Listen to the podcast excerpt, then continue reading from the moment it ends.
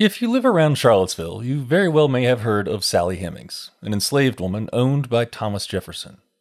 As a very young woman, Sally Hemings negotiated with Jefferson to free their children who were born into slavery. What you probably haven't heard is the story of what happened to those kids. That's what we're talking about today with David McCormick. He's the founder and artistic director of the Early Music Access Project.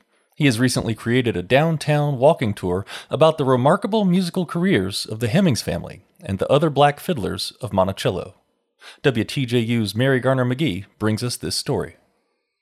Jefferson and Sally Hemings had three boys. The oldest, Beverly, played for the dances hosted at Monticello by Jefferson's grandchildren. There's some evidence that middle son Madison was also a fiddler, but it was young Eston born in 1814, who would make a career as a musician upon gaining his freedom and moving to Ohio. And that was in part due to the great hardship that he faced here in Charlottesville. Um, there were many laws that were up against free black people in Charlottesville at this time. And so it was in Ohio that he became known as a fiddler and was able to make a living as a musician. He made quite an impression in the town of Chillicothe, Ohio, as is evident in this newspaper quote written decades after his death.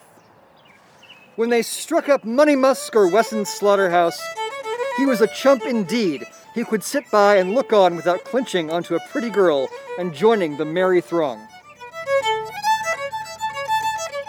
Eston's band featured violin, clarinet, and cello, playing all of the most popular dance tunes of the day, including Money Musk.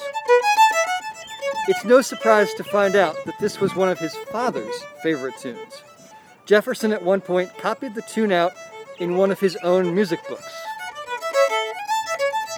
Join us tomorrow to learn about Eston Hemings' cousins, the Scotts. And to take the tour in person, go to earlymusicseville.org.